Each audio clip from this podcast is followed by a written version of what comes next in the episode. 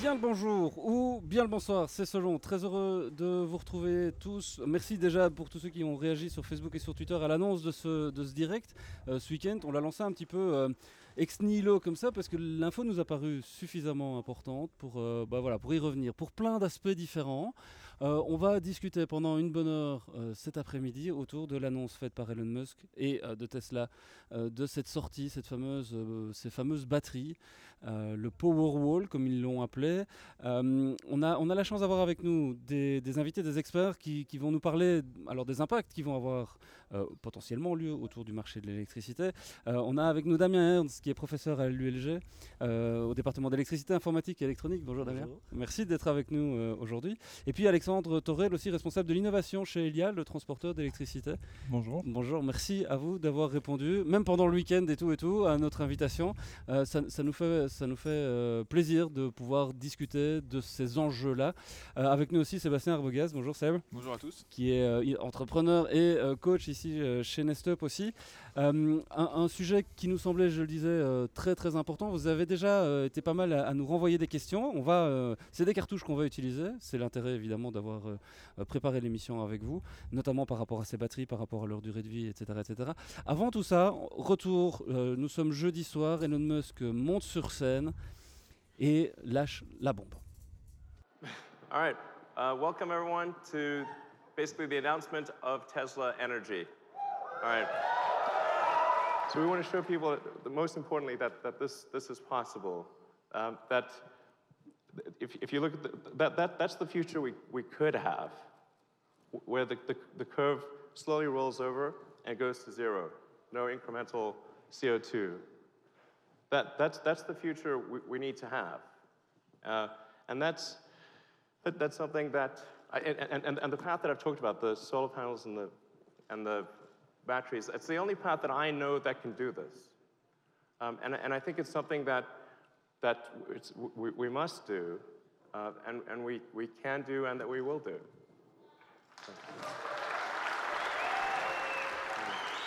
Alors, on était, euh, on n'était pas habitué, ou plutôt, je plutôt aussi, on était, on était plutôt habitué au, au, euh, au keynote de Steve Jobs, euh, Seb. C'est un, un peu tout, sauf ça. Euh, on- il comme on dit chez nous, il coince un peu. On sent qu'il est euh, un peu submergé, sans doute aussi par l'importance de ce qu'il a annoncé juste avant. Euh, tu le connais bien, pour autant qu'on puisse bien le connaître sans avoir euh, serré la main de ce genre de bonhomme et de l'avoir eu en nez dans les yeux dans les yeux. Je pense que nous, on, est observateurs de ce monde-là. Quand on parle d'Elon Musk en tant qu'entrepreneur, c'est quelqu'un qui a une personnalité particulière.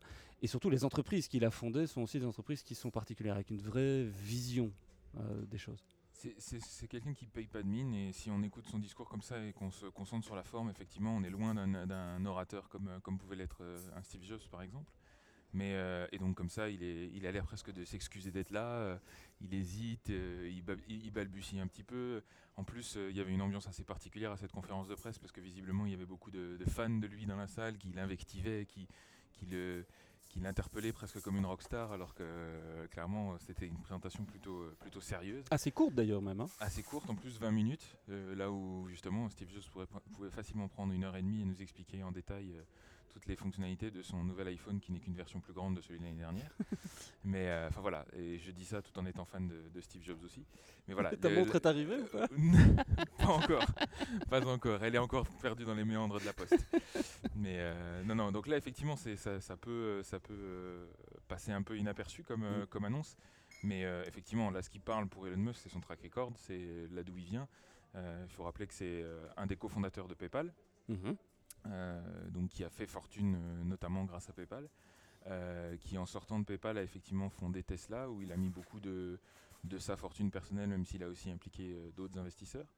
Euh, entre-temps, il a aussi fondé SpaceX, qui est une société qui fait du, euh, qui envoie euh, des fusées dans l'espace, ni plus Qui n'arrive pas encore à les ramener sur Terre pour l'instant. Qui a encore du en cas problème à les faire réatterrir, mais en tout cas, ils ont, déjà fait, euh, ils ont déjà fait un beau parcours parce que c'est la première boîte privée qui a réussi à envoyer euh, du cargo euh, à la Station Spatiale Internationale. Mhm. Ils ont fait ça euh, au début de cette année.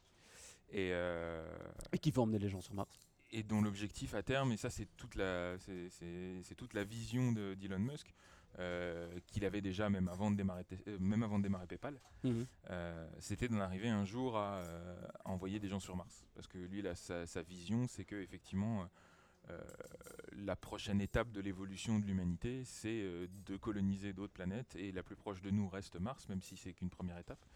Et, et donc toutes les entreprises qu'il lance et toute l'énergie qu'il y met, euh, c'est dans le but ultime de euh, coloniser d'autres planètes en commençant par Mars. On peut parler de l'Hyperloop aussi, qui est ce, cette espèce de, comment est-ce qu'il faut l'appeler, de, de, train sous pression qui, euh, qui permettrait d'envoyer des gens de San Francisco à New York en une heure et demie, c'est pas ça son, son, son, plus gros argument, effectivement, c'est ça, c'est qu'en ce moment même, on a vient de démarrer le, la construction d'une ligne à grande vitesse entre San Francisco et Los Angeles, mm -hmm. donc qui descend vraiment toute la Californie avec des budgets assez faramineux.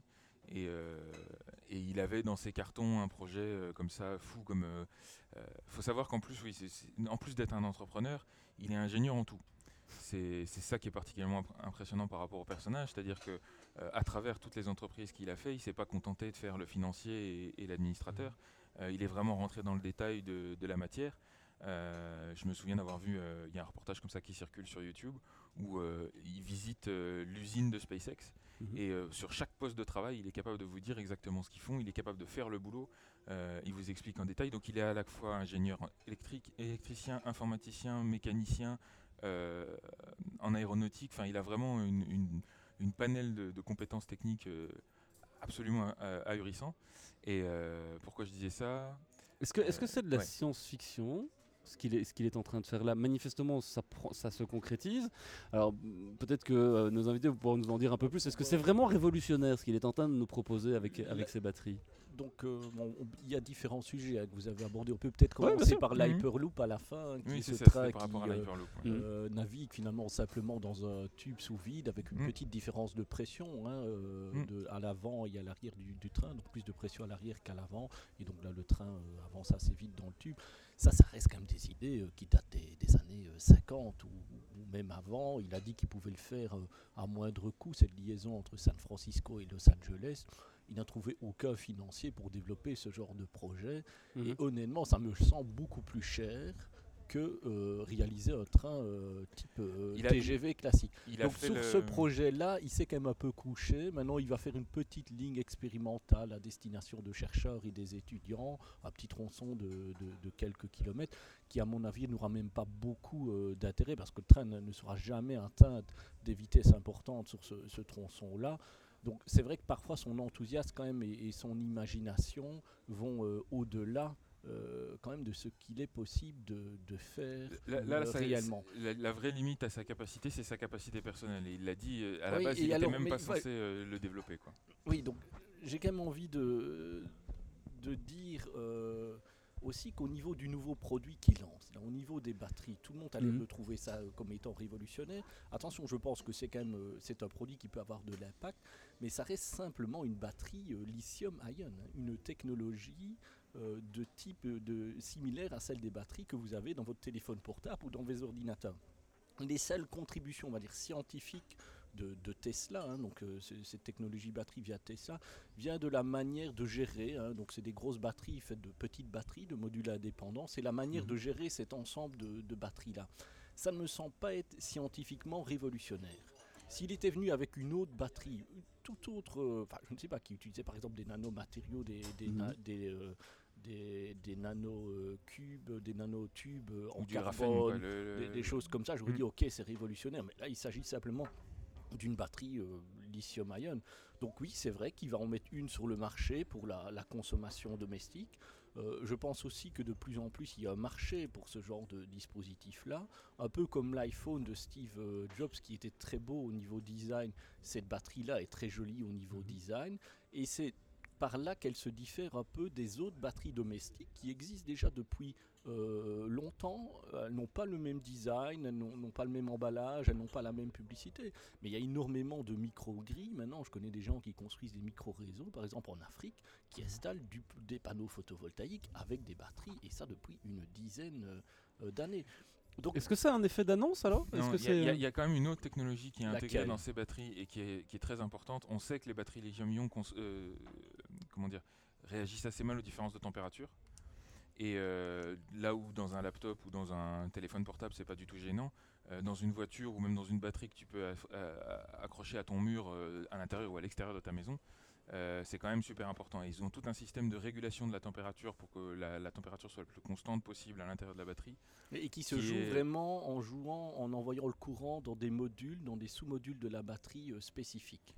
Donc c'est vraiment le- la manière dont ils coordonnent les sous-modules de la batterie qui est intelligente. Mais j'ai quand même difficile à dire que ça, c'est une percée technologique majeure. C'est un joli produit Mhm. qui est bien emballé, comme un hamburger au McDonald's à un moment donné peut être bien emballé, mais je ne dirais pas que c'est une percée technologique euh, majeure. Est-ce que c'est alors plus dans le processus dans, dans cette capacité de le scaler à l'échelle de la planète que- C'est ouais, c'est ça, le fait et dans le design. grand public. Oui. C'est le Euh, fait de d'en avoir fait un, grand, un produit bien fait, public, bien, intégré ficelé, et, bien et- et ficelé. facile à Ça, je suis installer. d'accord avec vous. Je pense, je pense que c'est là qui, qui, effectivement, il, il trouve sa niche. Hein. C'est- Il réinvente pas le fil à couper le beurre, mais il arrive à mieux le vendre et il va arriver probablement à atteindre des, des volumes qui lui permettront de faire réduire les prix et dès lors que ce soit accessible pour monsieur et même tout le monde.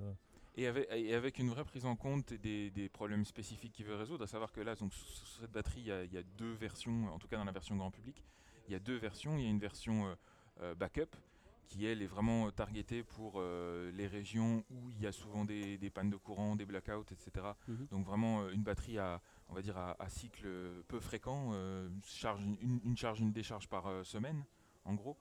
Euh, où là, le but, c'est vraiment de prendre le relais quand il n'y a plus assez d'énergie. Et une, une autre version, euh, donc ça c'était la version euh, 10 kWh, la version 7 kWh, elle est plus euh, targetée sur euh, j'ai des panneaux solaires. Euh, tous les jours, je charge mes batteries avec euh, mes panneaux solaires en pleine journée, là où je consomme relativement peu d'énergie, et je la décharge le matin et en soirée quand euh, j'ai besoin d'énergie mais qu'il y a moins de soleil. Mhm. Donc euh, c'est vraiment deux, deux problématiques assez spécifiques, et il y a deux versions de la batterie qui sont adaptées à chacune de ces, à ces problématiques. Alors justement, en rentrant dans, dans le vif du sujet sur les, les implications, les conséquences que ça peut avoir, donc on, on est, relativement d'accord sur le fait qu'effectivement il n'y a sans doute pas d'avancée d'un point de vue purement technologique qui soit réellement novateur. On n'a pas, euh, comme, comme, euh, Il n'aura pas un prix Nobel pour il n'aura sans doute Non. pas un prix Nobel à cause de ça. Par contre, d'un point de vue un marketing et ça, ça fait partie des questions et des, des remarques qui sont remontées pendant le week-end, c'est de se dire que c'est un entrepreneur, c'est pas un philanthrope. C'est quand même quelqu'un dont l'objectif à terme est de faire de l'argent et d'en faire beaucoup et le plus possible pour ses actionnaires. On a d'ailleurs a- appris il y a euh, quelques jours qu'il avait fait un deal avec Google euh, en 2013, si je ne me trompe, Ouais. pour si jamais ça devait se, se vautrer, qu'il puisse quand même retomber sur ses, sur ses pattes. Euh, si on rentre maintenant dans les, dans les conséquences d'un point de vue, alors économique certes, je vais presque dire social, social. sociétal, politique, Oui, géopolitique très que ça peut avoir, parce que on, on l'a souligné, l'impact quand même que va avoir cette, euh, cette nouvelle offre sur le marché, ça va être quand même par rapport à tous les intermédiaires qui existent. euh, par rapport à cette capacité, on l'a abordé en, en- vraiment très très très très légèrement, ces micro-grilles des, des particuliers ou des entreprises qui chez eux viendraient à dire, ok, on peut se mettre off the grid, en dehors de la, de la structure traditionnelle, euh, et c'est là cas, aussi que plus comme une source de backup. une source de backup, c'est sans doute, voilà, mais ça on va, Le- on, le- on va pouvoir en parler. bon, la, la source de backup, euh, c'est clair qu'il y a certaines régions du monde hein, où le- la, la sécurité d'approvisionnement n'est vraiment pas élevée. Mais ce n'est pas le cas ou pas encore le cas euh, en Europe. Ce le sera peut-être cet hiver, hein, monsieur Torelli. On ne sait pas. Mais que- Mais en quel, va être le principal le euh, business case voilà. euh, derrière cette batterie n'est Mhm. pas la batterie. Mhm. Le business case derrière cette batterie, c'est la combinaison batterie avec panneaux photovoltaïques. Mhm. Les panneaux photovoltaïques vous permettent de produire maintenant de l'énergie électrique à faible coût. Il faut le reconnaître, les, les- les panneaux photovoltaïques sont le game changer dans le domaine de l'énergie. Mhm. Ils souffrent d'un problème d'intermittence. hein, on ne produit pas d'énergie photovoltaïque la nuit et ces batteries permettent de régler ce problème-là. Mhm. C'était ça le principal problème La combinaison Mhm. photovoltaïque-batterie est là vraiment pour, je pense, très clairement bouleverser le secteur de l'énergie électrique et de l'énergie en général. Pourquoi? Parce que ça permet, ça offre potentiellement euh, une opportunité aux gens de plus ou moins commencer à se déconnecter des réseaux de distribution, des réseaux de, transmission et de par là même d'éviter de payer pour ces réseaux-là et de toutes les taxes qui sont associées so- à ces réseaux. Il faut savoir que sur votre facture euh, d'électricité, vous ne payez que pour un tiers d'électricité. Le reste, c'est du transport, de la distribution et des taxes. Donc même si avec vos panneaux photovoltaïques, quand vous produisez votre électricité localement, elle est rien plus chère que l'électricité que vous pourriez acheter sur les marchés de gros, vous mm. avez toujours le business case parce que vous ne payez pas ces deux tiers de votre facture d'électricité parce que vous êtes, vous produisez et vous consommez euh, localement. Mais il y a l'investissement des panneaux solaires. Oui, il y a l'investissement des panneaux solaires, mais on va dire voilà, maintenant comment le panneau solaire à l'heure actuelle en Belgique, ça vous coûte 100 euros par mégawattheure le, de, produire de l'électricité pour un particulier. Le, 100 euh, euros par mégawattheure. Or, le prix de distribution d'électricité en Belgique, lorsque vous êtes connecté aux 400 volts, c'est de 230 euros par mégawattheure. Donc il y a un vrai business case là pour le PV. Mhm. Ok, vous ajoutez un peu d'argent là pour euh, vos batteries.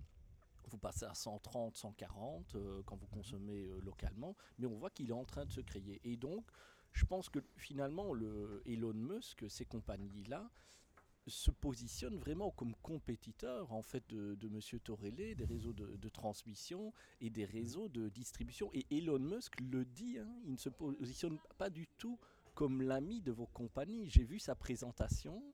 Il trace une carte des États-Unis lors de sa présentation. Il fait un petit carré, en fait, un gros carré qui dit voilà, ça c'est la place qui est occupé mhm. par les réseaux de distribution et de transmission. Il y a à l'intérieur de ce petit carré, il a dit, mais si on remplaçait ces réseaux-là par un système PV et batterie, voilà la place que ça utiliserait, enfin pour ces batteries, mhm. et c'est un beaucoup plus petit carré. Donc déjà ce genre d'annonce montre en fait qui s'oppose euh, à vous.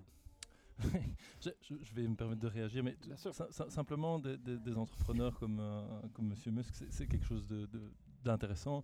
Et ça n'est qu'un signal supplémentaire que l'énergie ou le secteur de l'énergie est en pleine évolution, voire révolution. Et donc, je trouve que c'est intéressant de, de, donner de l'attention à tous ces changements qu'on voit.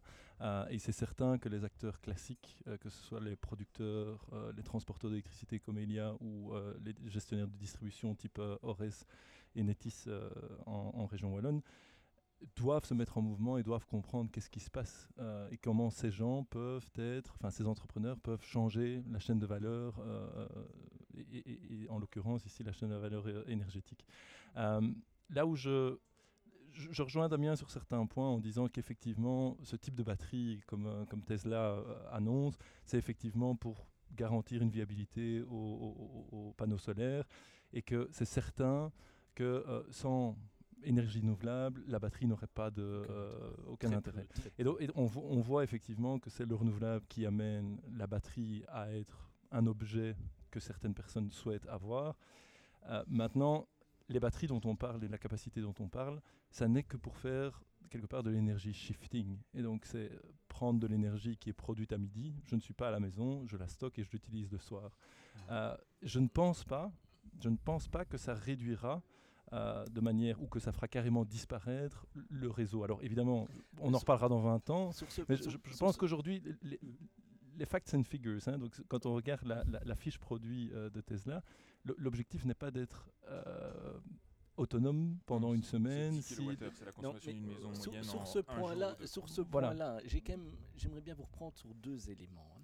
Le premier élément, c'est que moi j'ai entendu à la fin des années 90 au début des, années 2000, lorsque l'industrie de la musique commençait à être challengée par ces téléchargements gratuits, mhm. que l'industrie du cinéma hein, était à l'abri parce qu'il fallait en fait transférer de beaucoup trop grandes quantités de données pour pouvoir avoir, voir un film sur son ordinateur. C'est le discours que j'ai entendu. Et dix ans plus tard, tout le monde télécharge des films chez lui.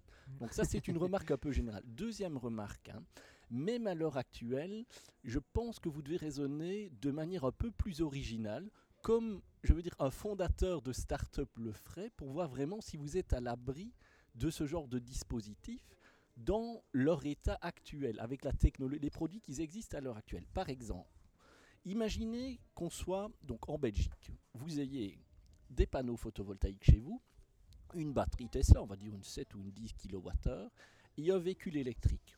Moi, je vous dis qu'avec cette combinaison-là, j'ai plus besoin de votre grille, même euh, quand il y a une semaine ou 15 jours de mauvais temps. Pourquoi? Parce que les jours, en fait, euh, je, surdimensionne mon installation un peu PV. De sorte que Excuse-moi, Damien, peux-tu imaginer combien de mètres carrés tu as besoin de panneaux photovoltaïques pour pouvoir te sourcer pour, euh, pour n'importe quel moment avec la consommation qu'on a actuellement Non, non, c'est pas n'importe quel moment. Je, vais le faire. Hein. Donc, je prends, le, je prends un exemple. Je prends un exemple, la Villa 4 façades.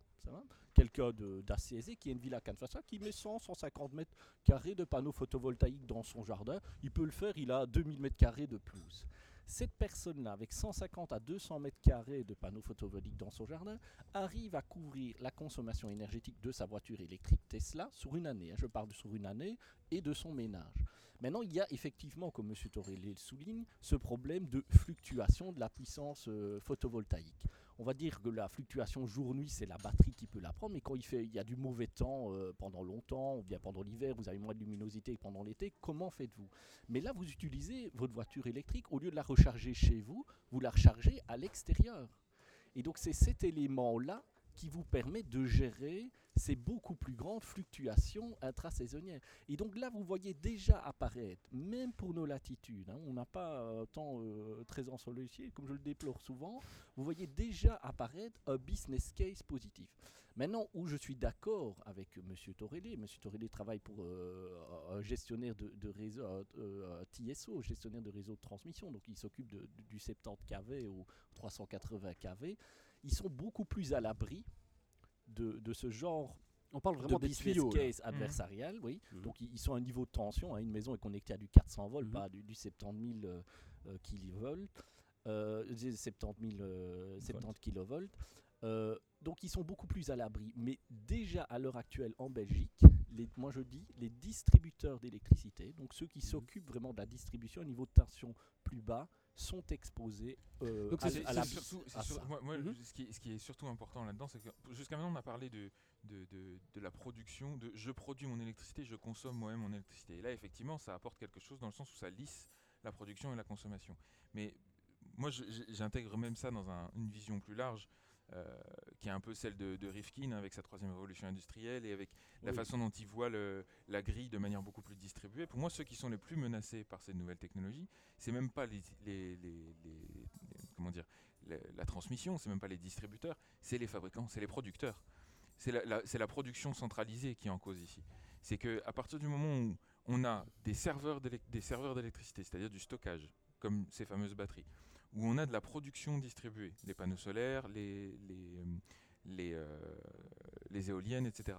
Le seul élément qui manque pour faire un vrai réseau distribué d'électricité, c'est ce qu'on appelle les routeurs d'électricité, c'est-à-dire de pouvoir acheminer l'électricité de là où elle est produite vers là où elle est nécessaire, à tout moment, et de pouvoir euh, euh, prévoir, anticiper la consommation et euh, de redistribuer la production. Et là, pour moi, les, distributeurs, ceux qui ont aujourd'hui les réseaux, haute tension, basse tension, ont une, ont une vraie carte à jouer à adapter leur métier et à, et à- et à passer d'un modèle euh, on va dire top to bottom, c'est-à-dire je prends ce que vient me fournir les centrales nucléaires et je l'amène vers les gens, à un modèle beaucoup plus pair je à pair, où je prends les productions des qui- petits qui individus ne vers travaille les autres pas individus. dans ce secteur-là, ce que vous dites aurait beaucoup de sens. Et je vais vous reprendre sur les différents éléments que vous avancez. Le premier, c'est plutôt les producteurs qui sont menacés. Mais les producteurs ne, ne sont pas menacés, pas du tout. Pourquoi? Ils sont déjà quasi morts depuis, euh, depuis longtemps. Ils, ils ne font plus d'argent. La production d'électricité en Europe ne fait plus d'argent. Le nucléaire, le c'est savent, ça, Mais même très peu, il y a la taxe nucléaire. Enfin, pouvez discuter avec des gens comme Mhm. euh, des gens de chez Electrabel, de GDF Suez. Leur nouveau business case, c'est quoi? C'est des services énergétiques chez les gens, des services d'isolation, des services de maintenance justement de ces systèmes, panneaux photovoltaïques, batteries. Ils ont déjà fait euh, dans leur tête et même maintenant dans les à- actions à le mouvement de, depuis, et tout ça, depuis longtemps. Mais plus personne ne croit euh, en ITER. Enfin, je veux dire, euh, on, ne verra Sauf jamais. les ouvriers qui travaillent Oui, sur voilà, les qui travaillent là. Mais je veux dire, les producteurs, c'est pas le problème. Eux, ils ont déjà fait la mutation vers un autre business. Ils sont dans les services énergétiques.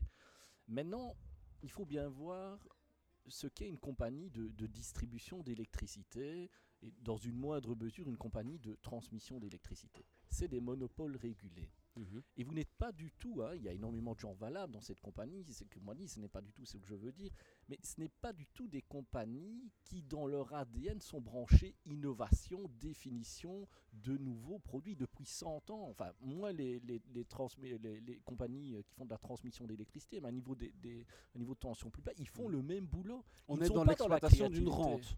On est dans l'exploitation euh, d'une rente, on n'est pas du tout dans la valorisation de, de nouvelles idées, on n'est pas du tout dans un mécanisme d'amélioration d'efficacité de process. Damien, on est Damien, dans- beaucoup de choses. Pas chez chez les on est dans du, euh, on est dans du, euh, on est dans du monopole euh, régulé. Ouais. Et moi, je pense que la combinaison PV, en fait, je pense que c'est le véhicule électrique qui va agir dans un premier temps comme un substitut, hein, en tout cas pour les maisons résidentielles, comme un substitut pour euh, le réseau électrique. Mais attention, ne me faites pas dire... Alexandre Torel, euh, quand- comment vous réagissez quand vous entendez ça? Ben, je, pense que, je pense c'est intéressant d'avoir des gourous et des gens qui ont des visions et, et- et- et des choses comme ça. Et, c'est leur rôle finalement. Moi, j'a- moi, j'apprécie beaucoup Damien pour son rôle de eyes opener, hein, quelqu'un qui ouvre les yeux et qui agite, euh, les, qui agite la, la- la boîte.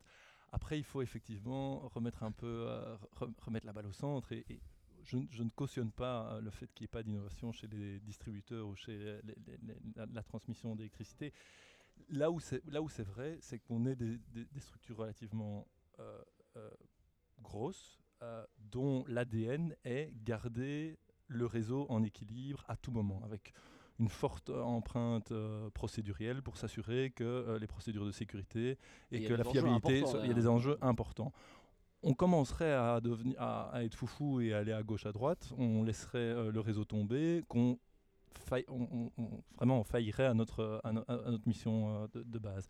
Là où effectivement les DSO, donc les distributeurs et la, transmission doit se réinventer dans une certaine manière, c'est de bien comprendre comment est-ce que notre mission d'aujourd'hui, qui est une mission sociétale, hein, quelque part d'amener, c'est pour ça qu'on est un monopole, c'est pour ça qu'il n'y a pas de compétition sur ces réseaux-là, comment est-ce qu'on peut garder notre rôle qui nous a été donné il y a 50, 60 ans, de, mettre du câble, de développer les zones économiques, de développer euh, la richesse de notre pays, et finalement de faire émerger des nouveaux business models tout en gardant ce- ce- cette mission sociétale qu'on a. Et, c'est là que va être le challenge dans les prochaines années, que ce soit au niveau de Elia ou au niveau des distributeurs, c'est de bien comprendre où sont ces changements, dans quelle mesure est-ce que les changements, ben, est-ce que c'est un gourou qui le dit ou bien est-ce que c'est un mouvement de société, un mouvement euh, qu'on voit.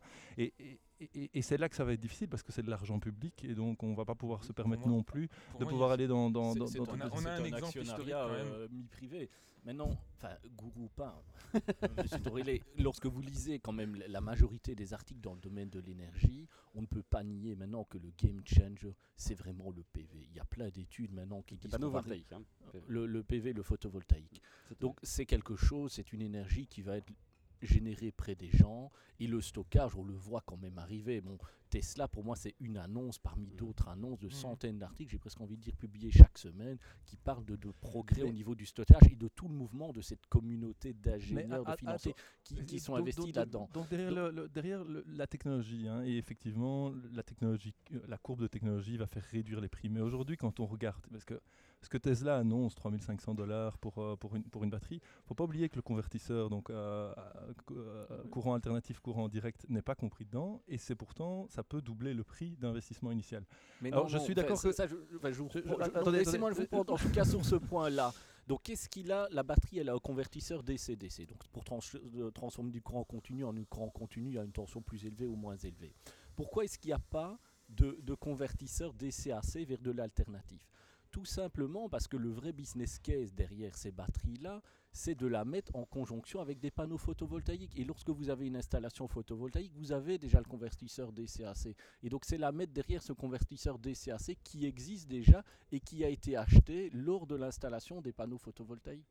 Mais, mais, mais même, re- re- reprenons, le le coup, euh, le, le coup général. Aujourd'hui, une des grandes problématiques chez Elias, c'est, euh, je, vais faire une petite, euh, un, un petit tour sur le côté au niveau du demand side management hein, et de voir un petit peu Mhm. comment est-ce que l'acteur peut, comment est-ce que le- le consommateur est actif au niveau de l'énergie. Moi, moi j'ai l'impression qu'aujourd'hui, et je pense aussi aux tendances euh, sociales et ces choses-là, on voit que de plus en plus le consommateur il va pas s'intéresser autant que ça à, à l'énergie, vu, vu le prix, hein, parce qu'on voit que le renouvelable, coût marginal zéro, il va faire attention à ce que le réseau ne coûte pas trop cher et ces choses-là. Mais je vois mal euh, les personnes de mon entourage commencer à se passionner pour avoir un système operation décentralisé dans la maison qui va, faire, qui va gérer les PV, donc les panneaux photovoltaïques, avec la batterie, avec ma voiture euh, électrique. J'ai moi-même une voiture électrique. Elle me pose la question à chaque fois quand est-ce que je veux qu'elle charge? Ça me Mhm. À chaque fois, je me dis, bon, ce ben, seront est-ce des qu'on est services en- qui seront fournis ce seront des services qui seront fournis. Et, donc, et donc là où je voulais en venir, et, des et- et- et producteurs qui avait l'intérêt ouais. plutôt, plutôt que de, plutôt que de, de- euh, ce que j'ai envie de, de- de faire, c'est l'éloge aujourd'hui de, l'entrepreneur et de dire ce changement technologique ou en tous les cas ce nouveau produit que Tesla met, ça va, ça va permettre l'émergence de nouveaux services, de nouveaux acteurs. Peut-être qu'il y a de l'ambition là-dedans, peut-être que les DSO ont de l'ambition là-dedans. Et je pense que chaque acteur, qu'il soit euh, monopolistique ou, euh, ou privé, doit se poser la question ces, ces batteries vont amener des nouvelles possibilités, Mais vont amener des nouveaux services. fois, on, a, amener- on a un exemple historique qui est, qui est assez flagrant pour moi. On a- j- J'ai l'impression qu'on est en train d'assister avec l'énergie exactement à, la même chose que ce qui s'est passé, euh, euh, on va dire, dans les années euh, 90 avec le- les télécommunications. Dans le sens où, euh, euh, vous aviez à la base des, comment dire, des opérateurs qui étaient aussi en monopole, qui étaient aussi, euh, euh, comment dire, euh, dont le métier n'était pas seulement de fournir des câbles, mais aussi tout un tas de services euh, de voix, etc. Et qui sont progressivement passés à euh, uniquement des tuyaux sur lesquels d'autres opérateurs sont venus euh, offrir des services. Et, euh, et grâce notamment à cette, euh, cette décentralisation, cette distribution euh, du trafic, et, je pense que c'est ça qui, va, qui, a, qui a des chances de se passer aussi dans le domaine de l'énergie, c'est ça qu'ouvre ce genre de, de- de technologie-là, c'est effectivement la possibilité pour, encore une fois, de, de produire l'éner- l'énergie différemment, de la distribuer différemment, et oui, euh, peut-être d'en arriver à un stade où, euh, euh, encore une fois, au, au début de l'Internet, c'est pareil. euh, se connecter à Internet au tout début, c'était, vraiment, comment dire, ça demandait un diplôme d'ingénieur et il fallait, il fallait se donner de la, la volonté de le faire. Aujourd'hui, on branche une box dans le mur et elle s'initialise toute seule et, et ça marche Je très bien. que le, enfin, moi je connais des producteurs qui commencent à venir avec ce genre de produit-là, en tout cas pour avoir un quartier, chacun aurait ses Energy Box qui communiquerait et qui aurait une solution toute faite. hein. Les gens ne vont pas s'inquiéter. ils veulent vraiment de la facilité. Maintenant, où je trouve que moi, euh, parce que je ne veux absolument pas être en opposition avec les, les- les compagnies qui gèrent des réseaux de distribution et de transmission, hein, parce que je pense que ce que j'ai dit donne peut-être un peu cette impression-là que je veux que ces compagnies euh, meurent, que je les trouve rétrogrades. Pas du tout. hein. Je trouve qu'elles ont quand même euh, un objet euh, sociétal, et là je le dis haut et fort, euh, majeur, parce qu'elles permettent même à des gens euh, qui ont très peu d'argent, euh, d'avoir finalement un accès à l'électricité qui est bon marché. Parce qu'on va dire, à mon avis, hein, dans les 5 ans qui viennent, un système pourrait être à peu près autonome en électricité, on va dire 10 000 euros. 5-10 000 euros. Peu- ben, ça va encore diminuer. Mais quelqu'un qui est au chômage, y a un faible de revenus, il ne sait pas mettre 10 000 euros. Bien sûr. Il ne sait pas être 10 000 euros. Et il faut bien vous dire en plus que chaque fois que quelqu'un installe un de ces systèmes-là pour être autonome et qui se déconnecte du réseau, les coûts fixes du réseau, parce que vous avez principalement des coûts fixes, vont se répercuter sur un plus petit nombre d'utilisateurs. Mhm. Donc sur les utilisateurs qui restent connectés. Donc on a un vrai problème ici de, de transfert de richesse, presque du, du pauvre vers, euh, vers le riche. Et donc moi je veux vraiment que le, le réseau euh, garde un vrai aspect sociétal. Est-ce que c'est une- justement est-ce que c'est une révolution entre guillemets pour les riches? Parce que comme vous l'avez dit, il n'y a que les personnes qui ont la capacité financière de Bah, pouvoir. on n'est on pas sur le super riche ni le riche. On est vraiment ici maintenant. On va arriver dans les 5 ans sur une classe moyenne. hein. On a Mhm. quand même toujours sur une classe moyenne euh, qui, euh, qui, euh, qui va pouvoir se procurer ce genre de dispositif et une classe moins aisée, on va dire un peu plus pauvre, qui va être un peu mise de, de côté par rapport à cette technologie-là. Donc il faut surtout faire attention, je pense, et là il y a un gros travail de régulation à faire, que lorsque ces dispositifs-là euh, apparaissent, ça ne paupérise pas plus une classe, une certaine classe de, de population. Seb, tu dois nous laisser une dernière question. Quand ça sera disponible sur le marché, t'achètes? T'achètes pas? Euh, je suis pas encore propriétaire, donc D'accord. euh, je n'ai pas la place pour la mettre. C'est même ce qui m'empêche aujourd'hui de m'acheter une Tesla, c'est que. Pour, Que pour, ça. bah non, oui, évidemment, Moi, je sais c'est pas. un des plus gros obstacles. Moi, c'est le- les 92 000 euros pour acheter le haut de c'est- on peut s'arranger. Non, hein, mais je c'est un vrai obstacle. ça permet de rebondir aussi sur l'histoire des coûts cachés. Et c'est vrai que euh, les, les personnes que je connais qui ont acheté une Tesla aujourd'hui ont dû mettre environ 5 à 6 000 euros euh, de surcoût supplémentaires, ne serait-ce que pour adapter leur compteur, passer en Ouais. 32 ampères. Ouais, et, euh, des- voilà, il y, a- il y a quand même un surcoût euh, non négligeable. Donc là, pour l'instant, je ne peux pas investir là-dedans. Mais, euh, mais je suis ça de très près et, et je conseille à tous ceux qui en ont les moyens de suivre ça de très près aussi. Merci à toi en tout cas, Seb, d'avoir été avec nous aujourd'hui. Euh, Seb parlait justement de, de- de ce, des- du monde des télécoms. Et c'est vrai que l'analogie, elle est, elle, est, elle, est, elle est assez flagrante. Justement, les, je- les tuyaux je- et le transfert je, de je voudrais justement un Mhm. peu tordre le cou à cette analogie. D'accord. euh, Ça, ça, je suis d'accord. Elle, a très peu de sens. Bah, mais donc il y, a- y a beaucoup de gens qui le font et, et- et c'est, je veux dire, c'est une erreur commune. je- il y Mhm. a pas, mais, mais, mais quand on est effectivement dans le secteur, on se rend compte que de un, ces tuyaux sont déjà utilisés par des acteurs, que ce soit euh, les fournisseurs d'énergie ou ces choses-là. Je rentre pas dans le détail, mais donc Mhm. on est, il y a et les distributeurs sont propriétaires, donc l'actionnaire étant, étant les autorités locales est, est- est propriétaire de ces câbles qui sont quelque part d'une manière euh, loués pour transporter euh, l'électricité. Et, et là où il y a une grande différence avec le télécom, c'est que le rôle d'Elia, c'est quand même de garder l'équilibre entre euh, la production et euh, la consommation sur le réseau pour garder la fréquence à un niveau décent. Mhm. Et, donc, et donc, ce que les télécoms n'ont pas besoin, n'ont pas besoin d'un acteur central qui, qui- qui fait ces choses-là. Donc, je pense qu'il faut être prudent, euh, même si le discours est intéressant pour, pour ouvrir les yeux et se dire ben, les choses peuvent changer très très vite. Et un acteur qui, qui semblait être euh, relativement bien établi euh, peut perdre énormément de, de, de valeur et de- et de- et de- et d'influence. Je pense qu'il faut arrêter l'analogie. La comparaison, certain- elle s'arrête voilà, là. voilà, ouais. Non, elle, elle s'arrête là, mais à moitié. Moi, j'ai envie de dire quand même que pour que les réseaux hein, euh, puissent survivre, parce que vous avez un vrai compétiteur euh, maintenant, et je pense que c'est pas une mauvaise chose du tout qu'il euh, qu'il survive, hein, euh, vous devez gagner en valeur. Vous devez repenser le produit réseau, avoir plus de valeur. Et qu'est-ce que ça signifie de repenser le produit réseau? Pour moi, c'est déjà de mieux intégrer toutes ces petites charges qui vont avoir, qui vont être connectées au réseau. Par exemple, aussi toutes ces batteries, ces moyens de flexibilité qui vont être connectés au réseau. Euh, maintenant, euh, ça, enfin, moi je n'ai pas peur de le dire, je trouve que tous les dossiers hein, d'intégration de production euh, dispersée ou de euh, site management domestique ou de stockage domestique au sein du réseau électrique pour que par exemple ils puissent gérer leur équilibre production et consommation en, euh, utilisant ces unités-là, ça n'avance pas ces dossiers. Pourquoi est-ce que ça n'avance pas? Parce que c'est une responsabilité du réseau de, de transmission qui est une Mhm. compétence fédérale et Mhm. que finalement ces charges sont connectées au réseau de distribution qui est une compétence régionale. Il y a, enfin, c'est hyper lourd d'un point de vue juridique. Dès qu'on veut lancer quelque chose, ben, on est paralysé par le point de vue juridique et on ne pense même plus technique. Mhm. Et en Et plus, encore moins et- et- et produit, il y a encore- et et encore ça, moins j'ajoute le fait que c'est des monopoles euh, régulés avec un actionnariat public. Donc dès qu'ils veulent développer par exemple un outil informatique pour avoir accès à ces petites charges et les gérer, on doit passer par une procédure d'appel d'offres public. C'est pas une petite start-up avec euh, deux trois personnes qui pourraient Mhm. adresser ce problème. Ça coûte une fortune. On a l'impression qu'ils sont euh, paralysés d'un niveau euh, au niveau technologique par cette lourdeur en fait euh, juridique. euh, Et comment ça se fait alors que là-bas, euh, en. Californie, ils ont pu le faire? Comment ça se fait qu'on peut construire une gigafactory dans le désert du Nevada? Ah, c'est pas lié au réseau, à leur, euh, leur, leur gigafactory. Mhm. Ils vont avoir, à mon avis, les, les mêmes Les problèmes mêmes emmerdes s'ils veulent valoriser ces petites charges au sein du,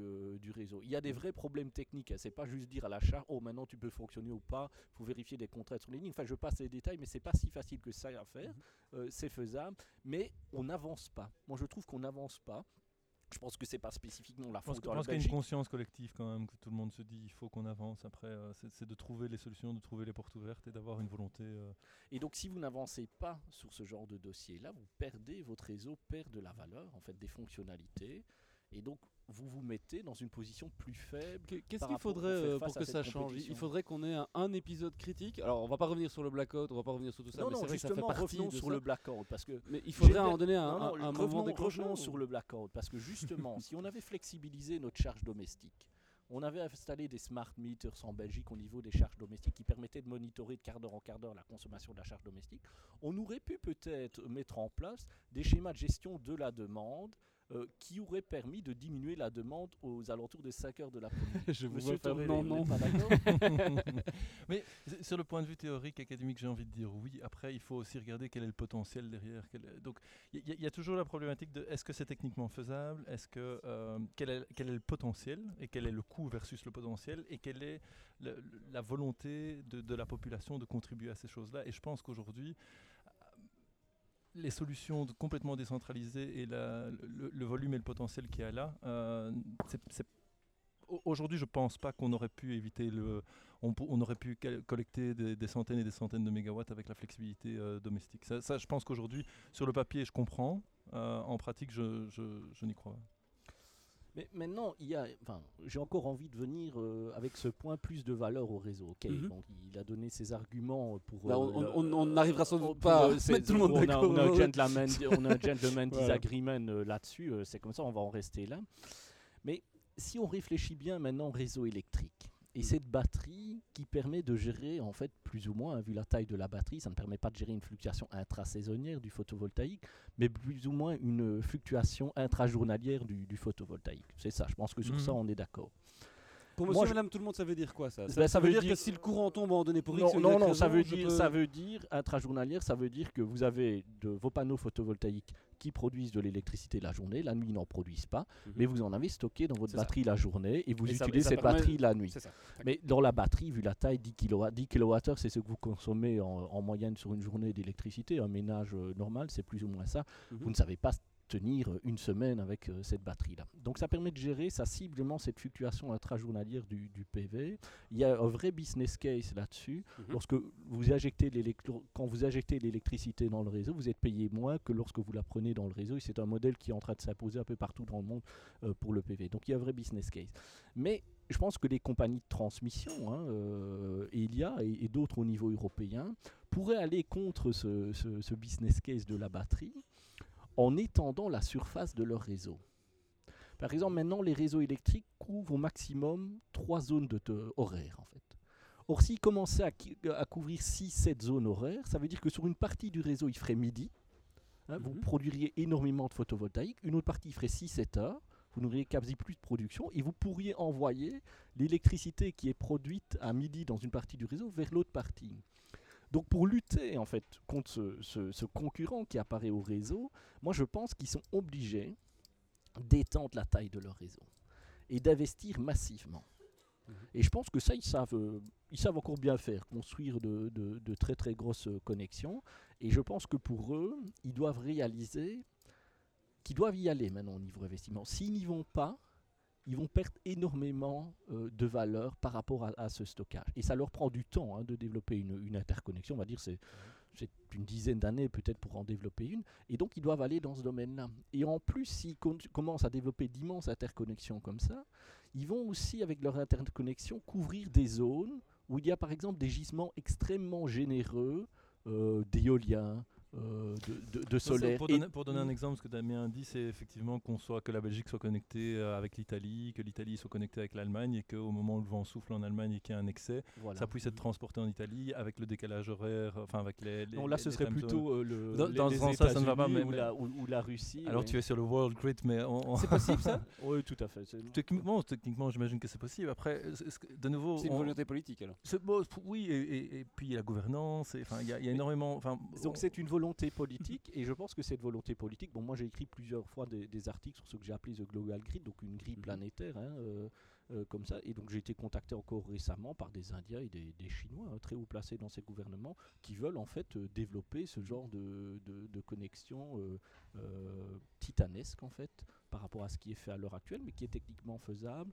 Et c'est vrai que je vois vraiment que ces, ces méga connexions, qui à mon avis hein, serait vraiment la, la meilleure des solutions pour intégrer le renouvelable dans le réseau. hein. je pense en termes de, de coûts sociétaux, meilleur que les batteries, je le pense euh, euh, réellement. Je vois que ce sont quand même des pays qui ont une forte croissance contre l'Inde, la Chine, qui vont y aller, qui ont les- sans doute les capacités financières euh, d'y aller et qui sont moins paralysés peut-être que ne le sont les euh, compagnies de, des réseaux de transmission européens sur toute une couche administrative, ils sont plus législative. centralisés en Chine. Et, et Oui. puis en plus, euh, ici, vous devez construire, en Europe, vous devez construire une ligne. euh, bah, c'est difficile, hein, parce que. Est-ce que devez- ça veut dire que le pari que, que fait Elon Musk et Tesla, c'est de se dire on va, on va gagner plus d'argent en allant vendre à 3500 dollars chez les particuliers plutôt qu'à vendre directement à un État ou à une superstructure au-dessus?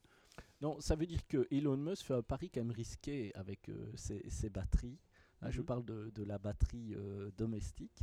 Parce que s'il se retrouve face à des interconnexions hein, qui connectent, euh, qui couvrent beaucoup de, de zones horaires, le business case pour sa batterie va diminuer. Mais moi, je, je comprends, je comprends cette, cette espèce de, de- de- de combat batterie euh, interconnecteur. Je pense qu'en fait les deux sont compatibles. hein. Je pense que par exemple la batterie, ça va être un business model qui va fonctionner très très bien en Afrique par exemple, là où il n'y a pas d'infrastructure existante et où donc des microgrids finalement vont sortir du sol avant que les grandes lignes qui coûtent très très cher pour connecter des no man's land ne, ne, voient le jour. Donc je pense qu'il a une partie là, la Californie étant d'ailleurs euh, des, no man's land et, où la radiation euh, solaire est assez importante et où ils ont des problèmes de réseau. Le réseau n'étant pas assez fort, ils ont déjà eu des blackouts et, euh, des problématiques là-dessus. En, Europe, je, pense, et la Belgique est un des bons élèves au niveau des interconnecteurs, je, pense que les interconnecteurs ne sont pas spécialement en concurrence avec la batterie. La batterie va venir en complément chez, le particulier quand le réseau de distribution ne pourra pas se permettre de recevoir mhm. la production des panneaux photovoltaïques. Et donc ça viendra en complément pour éviter une surcharge ou pour éviter un capacity fee, toutes ces choses-là. Donc, je, je, pense qu'à un certain moment, en Europe en tout cas, du fait qu'on euh, n'a pas, des, en tous les cas certainement en Belgique, on n'a pas des grandes zones où il y a mhm. juste des lignes qui coûtent très très cher pour aller connecter un petit village dans le fond. Euh, je ne vois pas le, combat entre les deux, ni même une partie perdue pour Tesla en Belgique. Je pense que Tesla viendra en complément et des problèmes de, limitation du réseau de distribution. Bah D'ailleurs, la situation même de l'Afrique, ça fait partie de, euh, bah de la conférence de presse d'Elon Musk. On, en a d'ailleurs isolé euh, un extrait sonore, on va l'écouter tout de suite. People in, in a, a remote village or an island somewhere can take solar panels, combine it with the Tesla Powerwall, and, and never have to worry about having electricity lines. And I think this is, this is going to be great. You, you, having electricity lines is not the most pretty thing in the world. So being able to just have this, this solution that just works wherever you are, I think is going to be incredibly helpful to, to people that don't have electricity today. So.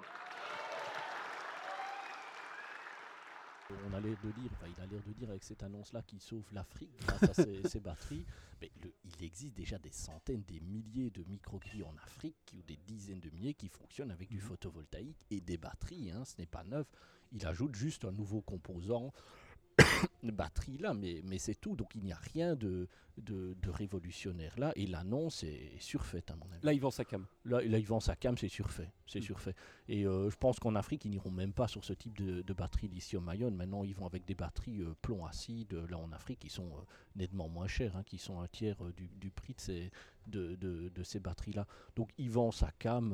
oui, là, très clairement, ils, ils vendent sa cam. C'est à la limite de la, de la malhonnêteté intellectuelle.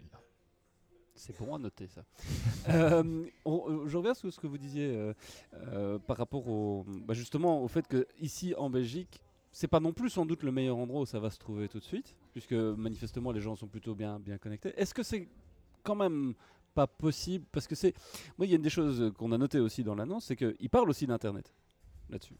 Et te dire qu'il pourrait y avoir la connectivité Internet qui pourrait aussi circuler via, le courant. On connaît le courant porteur, ça existe déjà, la connectivité euh, et l'accès au réseau Internet.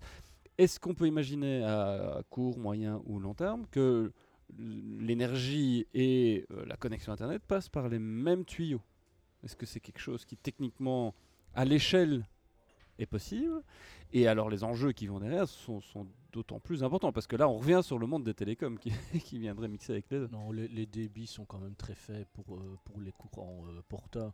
Même les, les, compagnies comme Elia, quand ils doivent communiquer d'un mm. poste à l'autre, en général, vous avez installé des fibres optiques euh, à côté de vos câbles. Il y a quand même beaucoup d'interférences hein, sur les lignes. Mm. À un moment donné, vous pouvez avoir la foudre qui tombe sur votre ligne. Ah mais justement, c'est une question qui peut se poser. Moi, je pense que vraiment le, gros mm. changement par rapport aux, batteries, hein, si vous regardez vraiment cet aspect sociétal, donc j'ai dit d'abord, il y a un gros risque de mettre des gens dans une vraie euh, euh, pauvreté énergétique hein, avec ce, genre de batterie. Si on ne fait pas attention au niveau régulatoire ici en Belgique, ça va se passer. Mais si on met cet aspect-là de, côté, c'est que c'est vrai, vrai quand même que cette technologie batterie qui se développe avec du panneau photovoltaïque vous permet quand même à un moment donné de vivre isolé, hein, si il vous faut de l'argent, isolé un peu énergétiquement du reste euh, du monde. Mhm. Et une fois que vous savez avoir de l'électricité localement, c'est pas très difficile aussi d'avoir de l'eau. Hein. Vous avez un système de, vous pouvez avoir un système de purification d'eau. Mhm. Donc, ce qu'on va peut-être peut-être observer dans le monde dans les années euh, à venir, c'est de plus en plus de petites communautés qui vont peut-être se décrocher du, système et vivre mhm. dans une certaine euh, autarcie. Ça, ce sera peut-être un un mouvement euh, euh, sociétal qu'on va observer dans le monde. Et c'est retour dans les années 60, ça oui, oui, avec une technologie du, du 21e siècle. Et oui, oui, tout à fait. moi, je, je, vois ce genre de, de, de, choses arriver. Et je le vois d'autant plus que j'ai reçu, euh, enfin, je reçois beaucoup d'appels téléphoniques ou de mails de Mhm. personnes en général assez aisées Mhm. qui en fait se rêvent en fait d'être déconnectés de, de- On de pourrait vivre un mai ouais. 68 de l'énergie?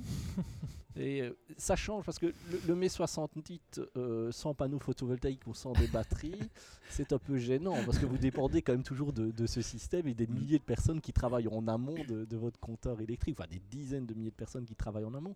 Mais là, il- je pense que certaines personnes vont vouloir en tout cas euh, Mm. réaliser ce rêve d'être euh, d'être autonome. Mais qui n'est pas à la portée de tout le monde. Non, qui n'est pas à la portée de tout le monde et, et qui, je pense, restera un phénomène limité. hein. Euh, je ne peux pas m'imaginer que euh, l'homo economicus, à un certain moment, se dise euh, je vais vivre en autarcie alors que la communauté d'à côté serait prête à me payer 120 euros parce qu'ils en ont besoin à ce moment-là de l'énergie que moi je produis. À un certain moment, on va recréer alors ces liens. Et donc, quand, je réfléchis, je peux imaginer des phénomènes limités de personnes qui, ont, qui sont aisées ou qui sont, qui sont en marge de la société pour une raison X ou Y hein, et qui je, voilà, je veux être indépendant euh, et, et- et j'en ai marre de payer pour la collectivité ou en tous les cas je pense que Oui, je parce peux que mieux finalement, faire ça peut être très égoïste aussi comme manière de penser les choses. Si on s'abstrait maintenant un tout petit peu de la, de la couche technique des choses, euh, dire je vais être autonome, donc je vais arrêter de payer pour le service commun qui est, qui est la prise en charge de tout ce qui va derrière, c'est- très égoïste comme manière de fonctionner, ça, non? Oui, c'est oui, assez, c'est assez, euh, c'est assez égoïste. Oui, et ça permet aussi d'éviter de payer des taxes, hein, parce que 35% de votre facture d'électricité, c'est Mm. des taxes qui sert à financer des communes, euh, un État. Donc il y, a- il un petit côté égoïste, mais il y a peut-être aussi euh, cette volonté vraiment de, de revenir à une vie de, en communauté, euh, loin, loin d'un système, loin d'une Ou société de, peut-être de dans consommer que ce qu'on est capable de produire Enfin, il y a, il y a un- voilà, mais je pense que de vous pouvez dimensionner votre installation au niveau PV et batterie pour ne pas avoir euh, de ne pas vouloir vous restreindre en termes de, consommation. Mais moi, je le vois, euh, je le vois arriver et je le vois en général les gens qui m'ont appelé, en fait, qui m'ont envoyé des emails, c'est des gens en général assez riches, hein, qui ont un château ou de, de grosses villas et, et qui veulent vraiment. euh, cette, Mhm. qui veulent se euh, dire, oh là là, on nous, on nous parle de blackout à la Bah, il y a- télé, il y a un moi, je voudrais avoir... Non, non, euh, il y a un rêve comme ça de dire à un moment donné, Mhm. dire voilà, je, je suis indépendant, je, je vis par moi-même. Vous ne l'êtes pas, hein, parce que vos panneaux photovoltaïques, vous ne Mhm. savez pas les fabriquer pour vous. Mais en tout cas, vous achetez le matériel pour l'être pendant 10 ou 20 ans. Est-ce qu'on peut comparer ça au même mouvement qu'on a eu avec l'impression 3D par exemple? Où tout le monde a dit Ah génial, euh, on va avoir des imprimantes 3D, on va pouvoir euh, se, moi, se c'est faire très- des, crochets de porte euh, et on va pouvoir chacun produire plein de trucs. ouais, c'est- très similaire. C'est très très similaire. Vous produisez vous-même, sans doute à un prix plus élevé que si vous aviez une production de Mhm. masse de ces dispositifs-là. Mais il y a ce- cette volonté en fait d'être d'être indépendant. Et Monsieur Torelli mentionnait le, le livre de, de Rifkin, hein, c'est ça, euh, qui parle en fait de ce coût de, production qui n'arrêtera pas de, baisser pour des, euh, des dispositifs en fait, euh, enfin en gros pour des, appareils, en fait des, produits de haute consommation. Ça veut dire que, ce rêve égoïste, là, à un moment donné, qui est un peu sous-optimal par rapport à un ensemble d'une société, risque d'être de moins en moins sous-optimal. D'accord. Les- Rifkin qui a aussi euh, son paquet de détracteurs hein, sur, sur, Oui, sur oui, un oui, certain oui, nombre bah, d'aspects. euh, manifestement, il est Si- quand même un si, peu. si on observe, si on regarde maintenant la batterie ou le panneau photovoltaïque comme un produit de grande consommation, il faut quand même avouer que, en tout cas pour le PV, ça a diminué, le prix a diminué d'un facteur 100 depuis le, le début des années 80, euh, voire plus. Donc on voit quand même que c'est un mouvement qui, euh, Sur, sur qui le, est en marche. sur le photovoltaïque, on a vu aussi comment les politiques étaient capables de s'écharper là-dessus. Le, le- ce qu'on a vécu en Wallonie, euh, on voit qu'il y a un vrai enjeu, non seulement en termes énergétiques, etc., etc., mais aussi politique, parce que la décentralisation, c'est quelque chose qui, a priori, et la perte de contrôle fait, fait quand même peur aux establishments et, euh, et aux le partis. jeu politique, c'est qu'ils aiment bien faire jouer la différenciation politique. hein. Mhm. Et le- l'énergie, maintenant, c'est devenu le, un secteur de rêve pour jouer la différenciation politique. Pourquoi? Parce que vous avez des technologies qui évoluent extrêmement vite, beaucoup plus vite que la régulation du système ne peut évoluer. La régulation, c'est un processus lent. hein. Il faut mettre les gens, tous les acteurs autour d'une table. Ça prend des années avant de changer quelque chose. Et la technologie évolue très vite. Mhm. Or, si vous n'adaptez pas la régulation aussi vite que la technologie n'évolue, vous avez un crash. Et c'est ce qui s'est passé en fait avec les certificats verts et le, et le PV. Mhm. Euh, le temps en fait de se mettre d'accord en fait sur le fait qu'il fallait changer le mécanisme de financement du PV, vous aviez perdu un an, un an et demi, Mhm. et c'était suffisant en fait pour créer euh, plus ou moins ce, ce problème financier. Mais c'est deux constantes de temps. Et puis c'est repris par d'autres partis politiques. Et euh, on pour- instrumentalise. pour- on instrumentalise ça pour pointer du doigt les, les verts. Mais ça va être la même chose maintenant qui risque de, de se passer avec de nouveau le, le, le- le photovoltaïque et les batteries. Est-ce qu'il y a un régulation- risque d'interdiction en Belgique de ça non, mais à régulation constante, à régulation Mhm. constante, comme le système est organisé, comme on paye pour les réseaux de distribution de transmission, euh, on va vers un crash. Est-ce que c'est dans 3, 4 ans, 5 ans Et qui 6 prendrait ans quelle forme? Euh, bah, euh, Je pense que bah, soit une explosion de la facture d'électricité pour les, les particuliers. C'est de l'ordre du possible ça? Bah, oui, si tout le monde se met, à- enfin beaucoup de gens se mettent à installer du PV, ils vont Oui, payer moins pour le Donc, réseau. donc Donc, l'assiette de payeur, euh, si, si- si- la facture est Mhm. payée sur les, le- ce ce qu'on- ce qu'on- ce qu'on re- les volumes qu'on retire du réseau et qu'il y en a de moins en moins qui est retiré, donc Mhm, la, roulette PV. qui tourne à l'envers euh, Ouais. et ces choses-là, bah, l'assiette de payeur diminue et donc ma facture qui moi n'est pas de PV bah, augmente pour moi Mhm. proportionnellement. Maintenant exploser, tout est toujours très relatif. hein, C'est aussi un sujet euh, politique intéressant. Le, le- le coût de l'énergie et de l'électricité Mhm. ces dernières années a, a chuté de manière assez intéressante sur les marchés de gros. sur le marché de gros, mais même, même pour le consommateur final, avec, avec la fixation des prix il y a deux ans ou il y a un an et ces choses-là. Et donc, je, pense qu'aujourd'hui, c'est vrai que le gestionnaire de distribution et le gestionnaire de transmission compte pour plus ou moins 50% de, de la facture du consommateur final, euh, mais une facture qui, au total, a diminué euh, dans, dans ces choses-là. Donc, il, va falloir faire attention, c'est certain, parce qu'il y a l'effet boule de neige, hein, le, le fait que les gens deviennent de plus en plus off-grid, bah, le coût augmente et le nombre de payeurs diminue, et donc C'est un incentive pour être à nouveau euh, euh, hors du grid. Hors et, euh, grid, oui, oui. Donc, euh, donc voilà, donc soit à mon avis la facture va augmenter, soit une taxe directe sur ces batteries et le, le PV, dont on ne parle même plus de subsides, hein, ici on parlera de, de taxe directe sur, euh, ces, sur ces euh, dispositifs-là, et avec le risque encore de, de fâcher des, des- des électeurs euh, potentiels, soit éventuellement, enfin ça ne va pas vous faire plaisir, Monsieur Torelli, euh, éventuellement à un moment donné euh, une pseudo-faillite des, réseaux de distribution ou de transmission. On leur dira, ben voilà, vous avez fait des investissements. vous espérez avoir un retour sur cet investissement comme c'était garanti.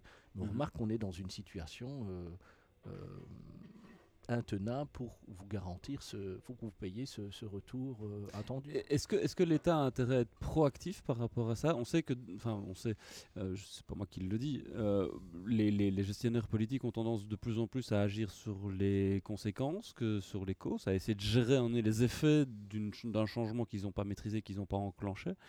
Comment est-ce que d'un point de vue euh, euh, structurel, il y a moyen d'anticiper ce qui est en train de se passer là? Parce que euh, si on résume un peu ce qu'on a dit jusqu'à présent, un, c'est pas vraiment une innovation technologique, mais la capacité de le scaler à l'échelle de la planète, c'est ça qui risque d'avoir un impact.